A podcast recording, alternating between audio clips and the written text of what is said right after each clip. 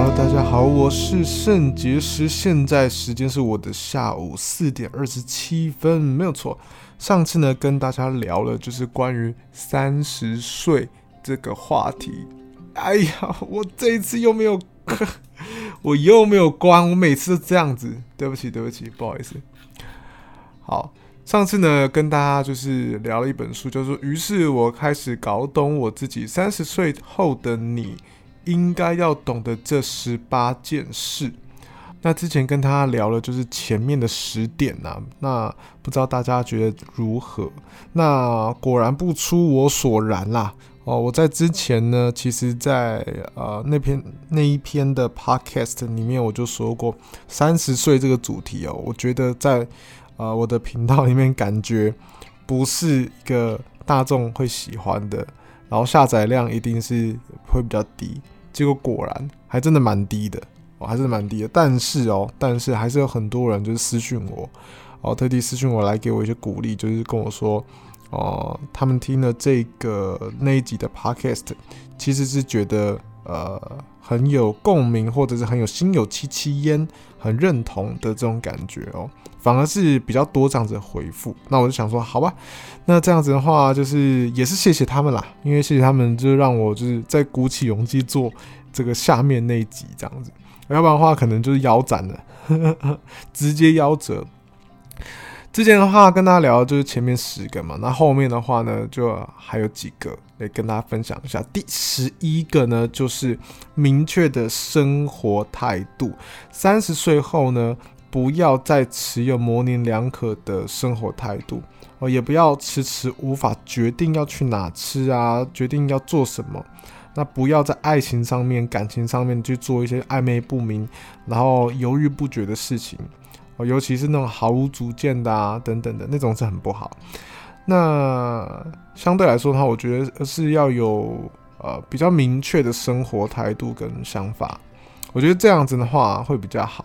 那如果你自在自己的生活上面一直都是一个模棱两可的人的话，那对于自己的人生也是模棱两可哦。我觉得不要当这样的人，也不要跟这样的人交往。嗯，其实这一点我觉得也不是说认不认同啦，而是我觉得讲得蛮准的。因为啊、据我所认识的，大概三十岁以后的人，其实他们在处事的圆融上面当然会好一些。但是同时呢，我认为也是保有着自己的一一些比较明确的生活态度，因为就好像之前讲的，就是因为更认识自己了，更认识自己，然后更知道自己到底是喜欢什么，不喜欢什么。例如说，哎，我现在才发现，原来我很喜欢登山哦，我很喜欢青山绿绿地的这种感觉，我就是喜欢。哦，所以说也不要在那边搞得暧昧暧昧不明，就是说哦，就是到底是喜欢呢，还是不喜欢？说不上爱，别说话哦，还是有点唱歌的感觉哈。哦，就是还是会有一点就真的暧昧不明。我觉得这个哈，大家可以真的想一下，如果你真的已经到了差不多将近三十岁或者三十岁过后，我觉得这点的，如果你还是处在于一个暧昧不明的状态下的话，我觉得这是一个很好的建议。你要有自己的明确的生活态度了。例如说，哎、我就是喜欢吃什么，然后，但是我什么东西很好吃，我知道我也喜欢，可是我不可以吃太多哦，因为可能对身体不是那么好。你会一个一个一个的，不像是规则啦，像是一个你的喜好的一个细项，你开始明确的轮廓开始出来，然后细项开始出来。我觉得这个是，这是一个好的事情，是一个好的事情。但有的时候，当你遇到真的你不喜欢的东西的时候，你也可以直接拒绝。哦，无论不不只是好的事情而已，不好的事情也是。例如说，当有人假设要找你借钱，或者找找找假设要呃呃，例如说一个朋友找你投资，你很明确的就已经自己呃知道自己的态度，就是好朋友不投资，不一起做生意，不一起创业，就这么简单。哦，好朋友我们就是做好朋友，那普通朋友好，那这个可以投资，可以做生意。哦，因为你不希望为之后为了这个事业的事情、创业的事情，然后彼此闹得就是不开心嘛。哦，那这样的话，我觉得诶，很明确，很明确，那我觉得很好。你只要把事先，你只要把很多事情，你是很明确的表达出来，无论是对你爱人啊，还是对你亲人，哦，还是对你的这个事业上面的伙伴、朋友什么的，你讲得很清楚的时候，大家都大大概就会知道哦，所以我觉得这点是好事，这点是好事。好，第十二个的话呢是学会做决定哦，学会做决定，这听起来超无脑的。好，我们听一下细项怎么讲。贾伯斯曾说：“决定不做什么，跟决定去做什么一样重要。你现在做的事。”啊，都在决定你的人生。你所走的每一步，所做的每一个决定，都决定着你的未来。要学会自自己做决定，而且越多越好。那这个千田卓哉哦，在其著作啊，这本书叫做《两分钟做决定》。那里面呢有指出，如果犹豫了半天，然后又做错误的决断。那就没有时间再尝试其他的选项了，也就是丧失了翻身的机会。所以果断，呃的决断啊、通常呢其实是会带来好的结果。那即使你果断的决断出了错，那你还有时间可以尝试其他的选择。哦、我觉得不是说学会做决定啊，而是说学会果断的做决定啊。哦，比较果断一点点，我觉得这个也也是啦。那只是在这边的话，我也是要强调啦，也不是强调啦，就是说，呃，我觉得还是要讲提醒一下，就是因为当你过过三十岁了哦，其实有一些人是有家庭的哦，有妻子或者有小孩了，那你要做什么决定的时候，你自己要想一下，你真的自己要想一下哦，要想清楚。例如说，你不可以像你二十多多岁的时候，你想要赌身家就赌身家。你这样子的话是一个反而是不负责任的态度。为什么？你对你自己是很负责啦，但是你对你的家庭很不负责任啊。哦，我们不是说一定要用家庭来当做什么道德捆绑，然后来来牵制住你，不是这样子。只是你要明白的事情是，当你你的整个身家去 all in 的时候，因为我刚好前两天跟那个郭同学就聊天嘛，聊天他就说，因为有那个。有那个他的认识的一个同学的，嗯、算同学，算朋友啦。他自己本身有家庭，但是在股市上面呢，是还蛮敢冲的。我是还蛮敢冲的，那是冲到会赌自己的身家，例如说直接就是五百万，哦，直接八百万，他就是完全赌身家，身家就进去了啊。那这样子的话，当然大起大落啦。那当然。嗯，我也不方便评判什么，因为关于股市金融的部分，我其实也不是很懂。如果你要听这个的话，你去听股癌就好了。好，这我也不了解。可是我我只我只想要分享我自己的一个呃呃看法，就是如果你已经有家庭了，你不适合赌身家哦，你赌不起，你赌不起哦，你未来的小孩，你不不是未来小孩，你小孩还小，他还有。未来还有好好多年需要你照顾，你没有经济能力，你要怎么办？哦，然后家里面那个妻子啊，已经在照顾小孩了，然后已经在持为你操持那个家里面的所有的大大小小的事情了，我就指望你把这个辛辛苦苦工作，然后把这个收入拿回家里面来，然后让让家里面的人还可以过上就是温饱的日子。哦，不要把这个东西都丢掉了，把不要把自己的责任都丢掉。我当然知道你，你也是为想要为家人好，也是想要怎么样。可是我会觉得你过三十岁之后，呃，好了，不然我们往后一点了，三十五岁之后，这样好不好？就是可能如果在在做这种赌身价的事情的时候，要想清楚，我真的要想清楚哦。所以我觉得学会做决定是蛮好的。啊，不要把这个学会果断的做决定这件事情用在赌博上面。哦，这真的不行哦。我是有同学家家里面原本家境是很好。哦，其实家境原本是不错，去一趟那个斐济岛。哦，斐济岛，然后他说他爸去一趟斐济岛，然后去赌博，一个晚上把所有身家全部输光，还负债。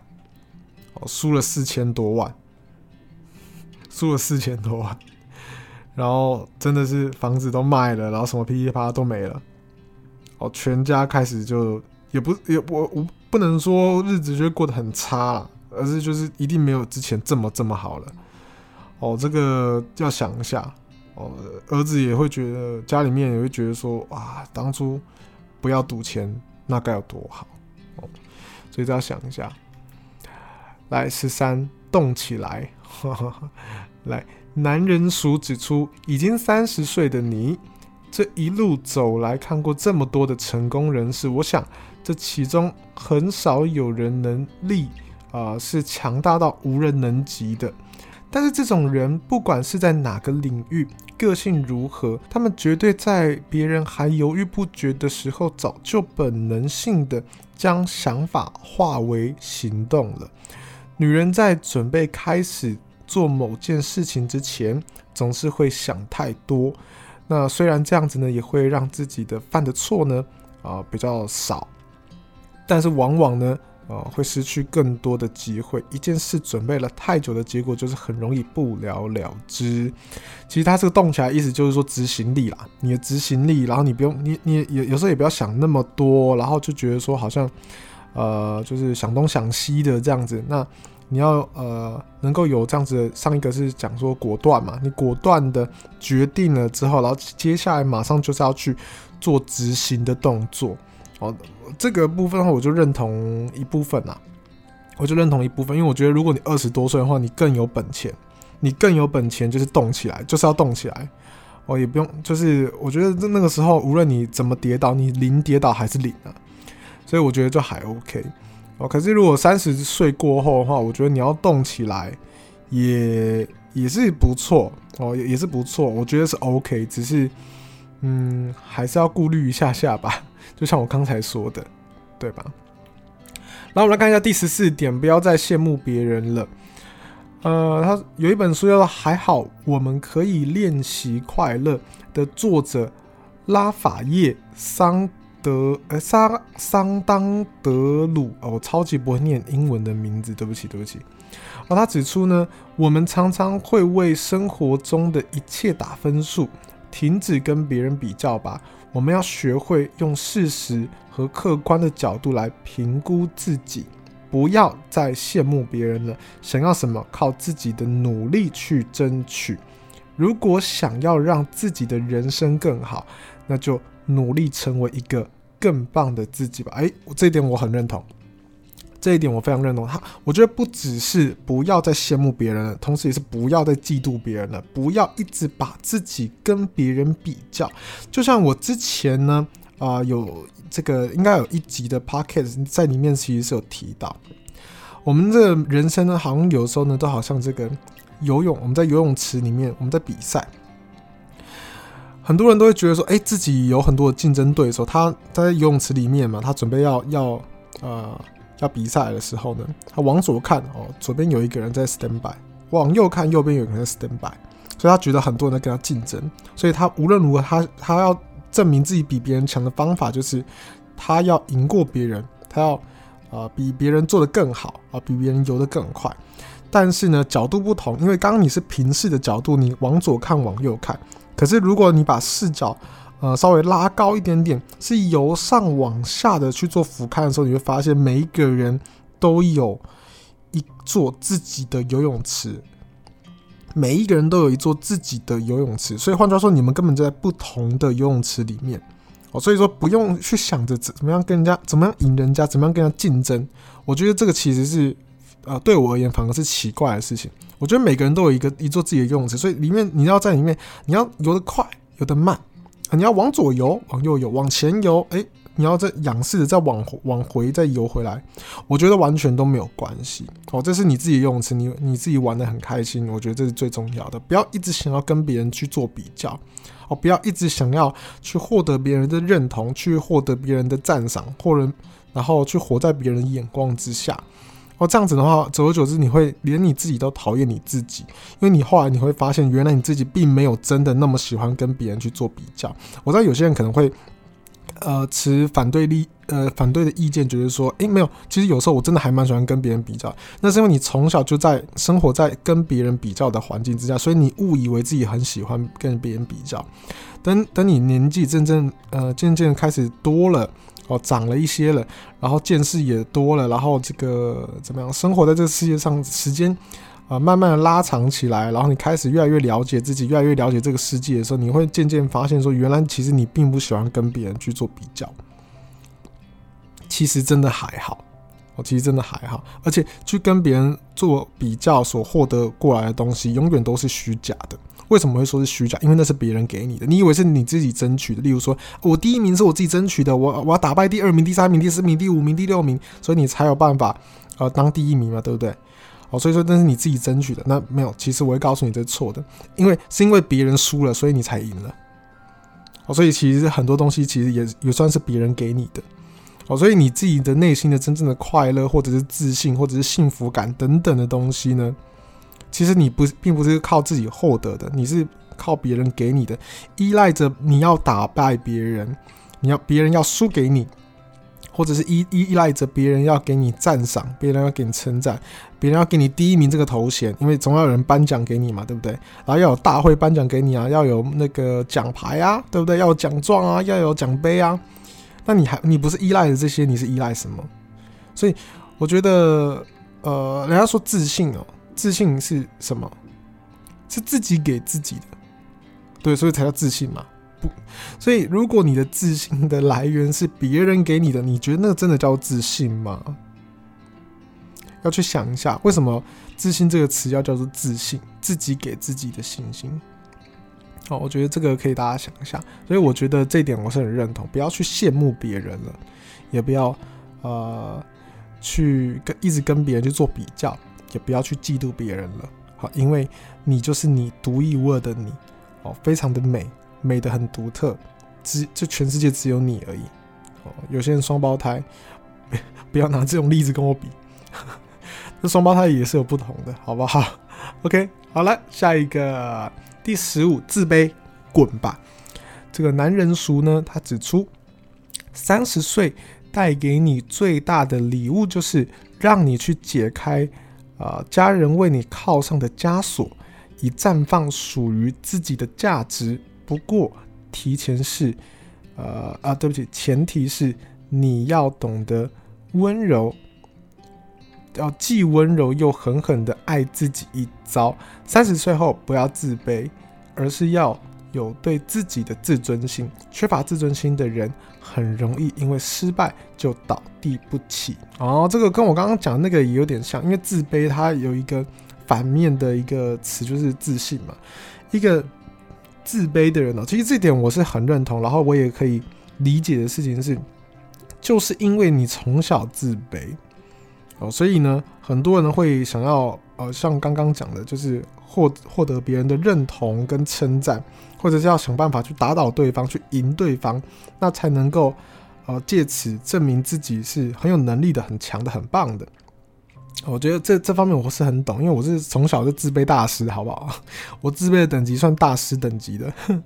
对，那现在不会，现在比较不会，现在是呃开始去由内而外的去呃补偿自己，哦，去去。啊，充实自己。那、其实现在呢，就不会像以以前小时候那么自卑啊。哦，那自卑呢，会转化成呃自傲跟骄傲。所以你会看到有一些人就是很很拽、很骄傲，有没有？就是什么啊，这种什么穷人我看不起啦，什么的，有没有？或者是啊，什么哦，什么你们你们啊，拜托你们那个鞋子算什么？你看看我这双鞋好不好？我这双鞋八万一啦，什么的，有没有？他就会讲出这种话。可是你，你越听到这样子的话的时候，你会觉得说，哎，这个人真的很骄傲。对，没错。但是你要知道，他骄傲的背后，其实他他是为了要掩瞒，为了要武装自己那个懦弱、脆弱、弱小的那个心，那个自卑心。哦，这个理论不是我自己一个人在那边猜猜测的，因为我呃之前就呃买了一本书，叫《阿德勒心理学讲义》。那阿德勒对于这个童年的影响跟自卑。这个部分我觉得还蛮让我或让大家觉得津津乐道的哦。虽然说一个人的理论你不用全部完全都听从，但我我其实也没有完全的相信，因为尽信书不如无书嘛。哦，虽然说那个书中只有黄金屋，书中只有颜如玉，但是这个颜如玉跟金黄金屋有时候也未必是你自己喜欢的嘛。哦，有些人就喜欢这个小小小小的这个茅屋哦，有些人就喜欢这种。这个三合院啊，有些人就喜欢不不一定喜欢颜如玉嘛，然后可以喜欢别的嘛，哦，可以喜欢貂蝉啊，可以喜欢别的人嘛，哦，所以也没关系。哦，所以说虽然说书是这样子讲，但是我们还是有我们自己的评判的标准。哦，那所以我看完一整本书之后，其实我对于我对于这个他讲的这个关于自卑心、自傲的部分，然后关于童年的影响啊、原生家庭的影响的部分，我是特别认同。哦，所以啊，它里面呃，所以呢，这一点的这个自卑心，这个啊，其实我就是觉得非常非常的理解，非常非常认同。那它里面讲的这个自尊心，我觉得啊，也是也是对的哦，要有自己的自尊心。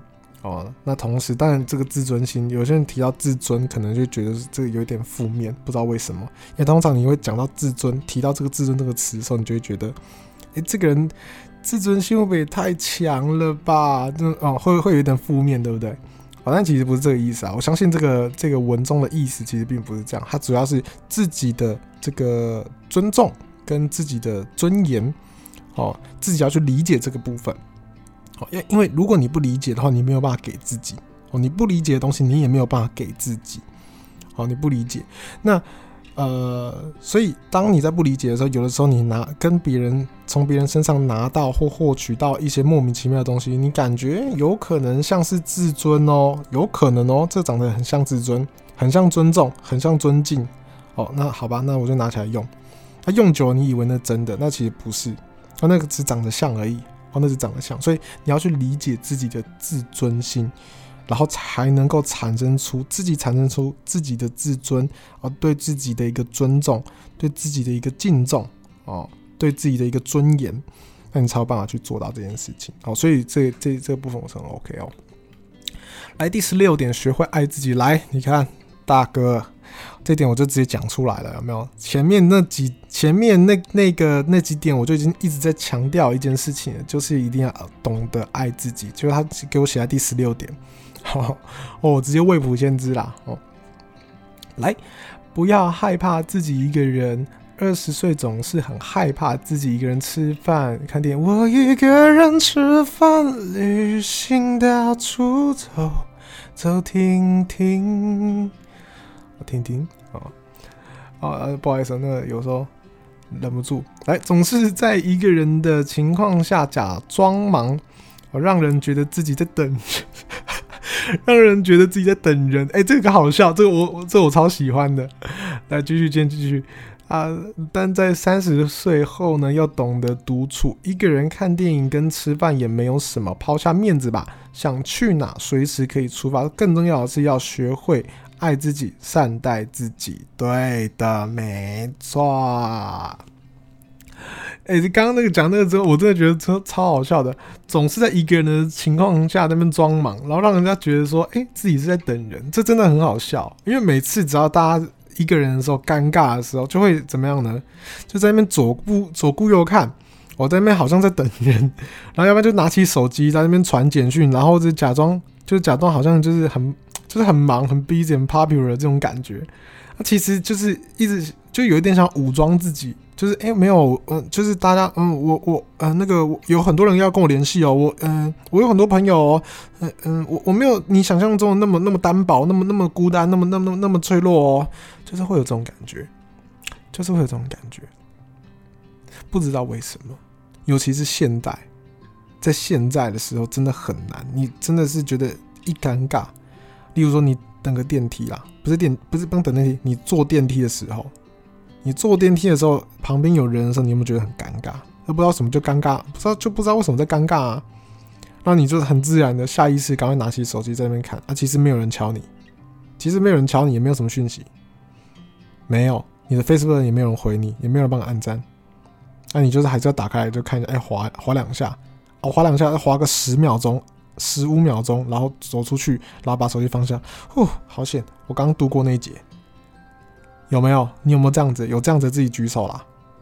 啊，算算，首先放下，不要不要举手。你在公共场合，有些人在通勤，在在坐车的，这样也尴尬。啊，如果你是睡觉的话，你自己把手举起来就很尴尬。你你旁边那个，你旁边那个那个那个同同枕人哦，同枕人也会觉得很奇怪，你是不是梦游？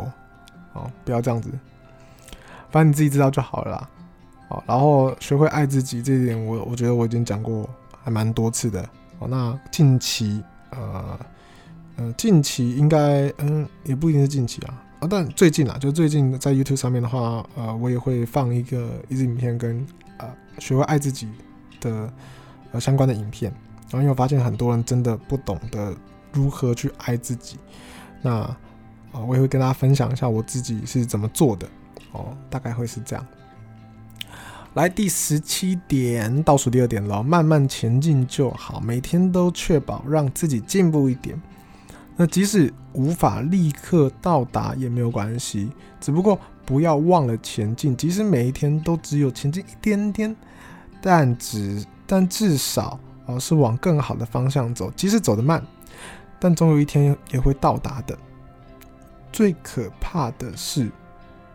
忘了自己已经停止前进却不自知的人啊，他在呃提醒我们啦，就是啊、有时候有的时候慢慢来比较快，慢慢来比较快，啊，一步一步一步一脚印的慢慢去走。有时候我们会太途径，会太激进，那跟我们刚刚讲的呃某某一个部分也有点类似哦，对不对？你不要跟他赌身家，哎、啊，你你觉得这样子赚比较快？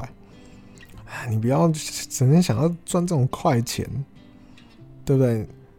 你的资产还是要稍微分配一下哦，投资一下，理财一下，慢慢来哦。有一些资产把它放在比较稳固的地方哦，低低报酬但是低风险。有啊，有些资产你可以把它放在比比较高报酬高风险的地方，那可以慢慢来就好了哦，均衡营养。均衡营养，中庸之道真的很重要。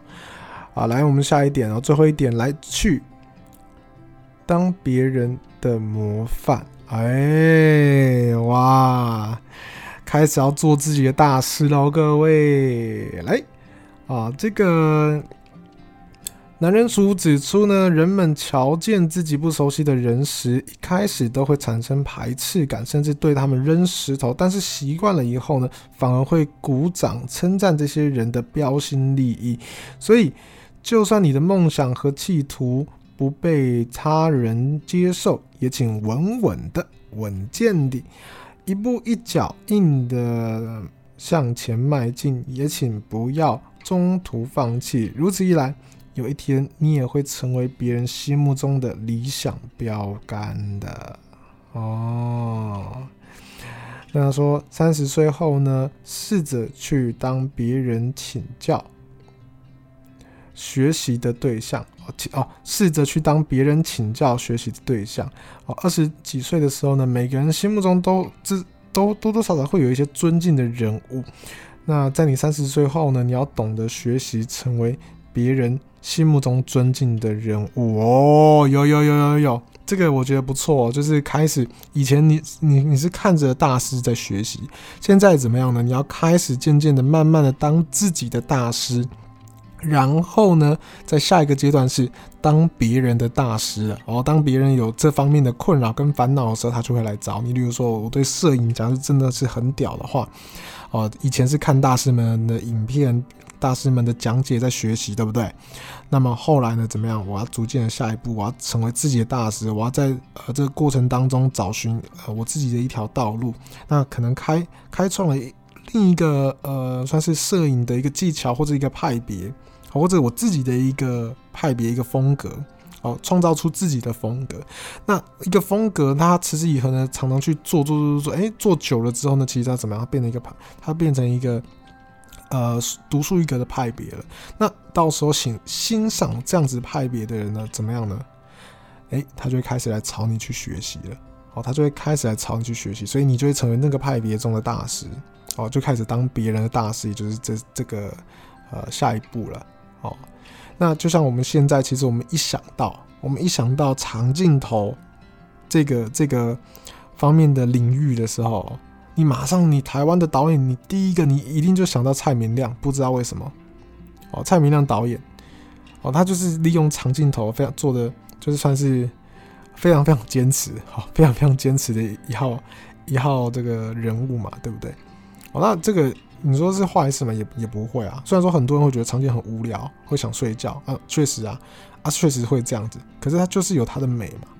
他持之以恒，他坚持下去之后，他以后你以后长镜头的的事情，你就只想要看，哎、这个蔡明亮导演，哦，或者是说你就会想要请教他了，哦，这个就是当自己大师之后，然后再当别人的大师。好，那今天呢，呃，包含上上次的一集呢，跟大家分享了这十八点，哦，跟跟大家分享这十八点，我觉得其实，呃，真的都蛮重的，这些内容真的都蛮重的。然后甚至有一些人，呃，觉得说，诶，这些东西他觉得很认同嘛，他也也会想要直接去买这个作者的书。哦，那我也是很推荐，因为毕竟我们也是借了人家的标题来使用。啊，虽然说他，当然他的内文一定是。一定是呃更更富有，就是呃这个作者他要表达的一些东西，一定是呃内容是更更丰富的哦。所以我们这个讲呢，也只是说讲一些标题而已哦，然后再加上我自己个人的一些想法跟见解哦。那啊、如果大家要去支持这个这个原作哦原作者的这个书的话呢，也是很鼓励的。好了，那么今天的 podcast 呢，在这边告一段落。那我们来预告一下，说下一集的时候会有铁牛哦，特别来宾铁牛就是玩 game 铁牛杰哥不要 哦，我的这个玩 game 前团员呢会来到我们的这个圣洁实话实说 podcast 里面哦，这个是我们第一次第一次有这个算是外宾哦，好，因为之前的话都是我 我老婆在充当外宾嘛，因为那个待会会来我家。哦，待会来我家，然后我们就聊聊天，怎么干嘛的。然后我也跟他讲说，哎，那有空的话，哎，搞不好我们来录一集 podcast。哦，那明天呢，同时也会是，哦，明天同时也会是一个特别企划。哦，至于是什么，是跟其他的 podcaster 哦，也有这样子的一个串联的合作，所以说你觉得感兴趣的话呢，明天千万不要错过。好了，今天 podcast 这边告一段落了，我们 see you tomorrow。